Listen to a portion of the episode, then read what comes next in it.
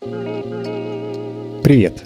Это журнал Код, и в мире все не так плохо. Вот смотрите. Сделали систему, которая помогает с незнакомыми словами тем, кто изучает английский как второй язык. Даже те, кто хорошо знает английский как второй язык, сталкиваются с трудностями при чтении литературы. Это все из-за того, что какими бы ни были способы изучения иностранного языка, они не охватывают словарный запас полностью.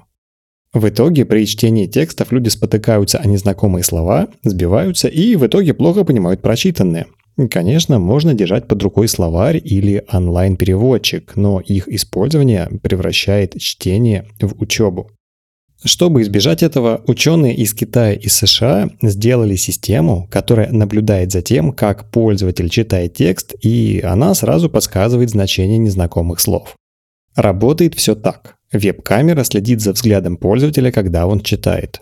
Если взгляд сфокусируется на каком-то слове дольше ожидаемого, система определяет его и распознает.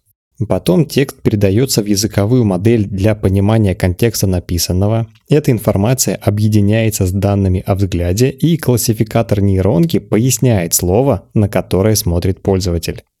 Для оценки системы участников попросили прочитать слова из теста на определение уровня словарного запаса, и система определила незнакомые для них слова с точностью 98%.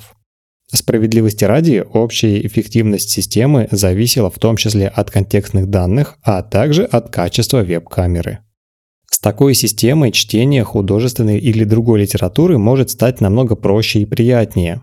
Пока что система заточена только на английский язык, но авторы утверждают, что ее можно настроить на любой другой.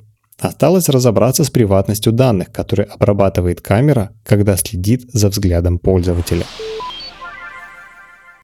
На этом все. Спасибо за внимание. Заходите на сайт thecode.media и подписывайтесь на нас в социальных сетях. С вами был Михаил Полянин.